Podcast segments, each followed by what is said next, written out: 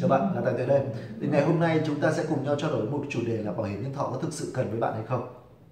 Nếu như mà tôi nói với bạn rằng là bạn ơi, bạn mua bảo hiểm nhân thọ đi, bạn ơi, bạn cần phải tham gia bảo hiểm nhân thọ để bảo vệ gia đình bạn trước những cái rủi ro trong cuộc sống, thì cái câu trả lời mà tôi sẽ nhận được là gì?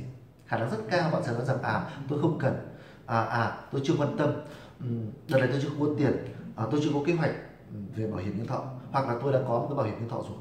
Rất là nhiều những cái lý do, những câu trả lời từ chối như vậy, đúng không nào? Thế nhưng nếu trong trường hợp mà tôi lại nói với bạn rằng là bạn ơi, ngày mai ở văn phòng tôi có một cái chương trình, đó là tặng cái hợp đồng bảo hiểm nhân thọ trị giá là 1 tỷ đồng.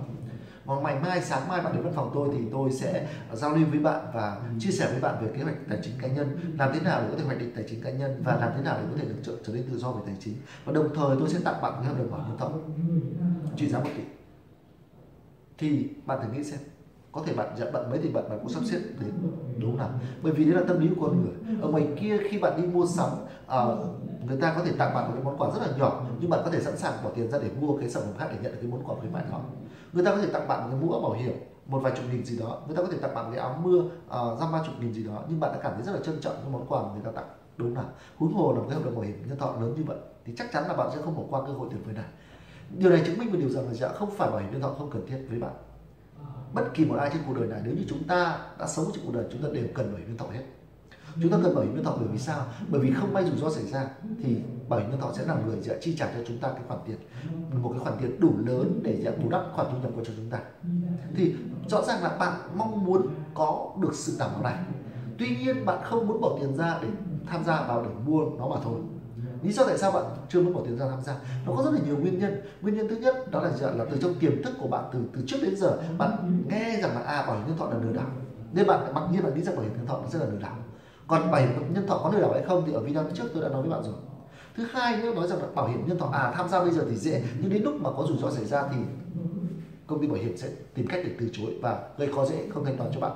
Điều này có không? Có thể bạn nghe ở đâu đó có những trường hợp như vậy, nhưng thực tế với bạn rằng không có một công ty bảo hiểm nào làm như vậy cả, bởi chỉ có thể là do cái lúc mà bạn tham gia bạn không đọc kỹ hợp đồng, lúc bạn tham gia bạn không mua đủ những cái sản phẩm, đến khi mà rủi ro xảy ra thì nó không nằm trong cái phạm vi bảo hiểm của công ty bảo hiểm mà thôi, hoặc là bạn khai nó không trung thực. Chứ còn nếu như mà bạn đã đóng phí đầy đủ và bạn khai trung thực thì nhất định công ty bảo hiểm sẽ tính toán để bồi thường cho bạn. Cái tiếp theo nữa là nếu như bây giờ bạn tham gia thì bây giờ tiền sau này 20-30 năm sau lạm phát nó, đồng tiền nó mất giá, chúng ta nhận về chẳng được bao nhiêu. Điều này rất là đúng, nhưng mà thưa với bạn rằng là bạn để tiền ở đâu thì có bị mất giá không? Bạn gửi tiền ở tiết kiệm ở ngân hàng cũng mất giá mà, bạn để tiền trong nhà, trong két bạn cũng mất giá mà, thì lý do tại sao mà bạn phải nắm tăng về cái vấn đề mất giá? Ở bất kỳ một đâu thì thị trường tiền tệ nó đều bị mất giá như vậy, thì cái việc mà chúng ta đưa tiền ở đâu nó đều mất giá giống như nhau, không khác gì cả. Nhưng mà nếu như bạn lo sợ cái điều mất giá, vậy thì rủi ro nó có nó đến với bạn thì ai sẽ là người chi trả cho bạn?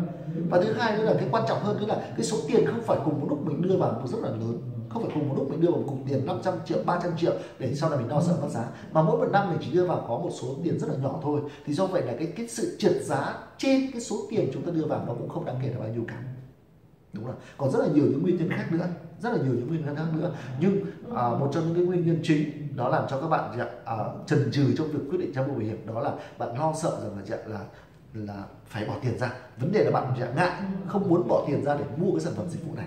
Nhưng thưa với bạn rằng là bảo hiểm nhân thọ không phải là mua, bảo hiểm nhân thọ là miễn phí. Bạn tin hay không là tùy bạn, nhưng tôi sẽ phân tích cho bạn rằng ở video tiếp theo tôi sẽ phân tích cho bạn rằng là bảo hiểm nhân thọ là miễn phí.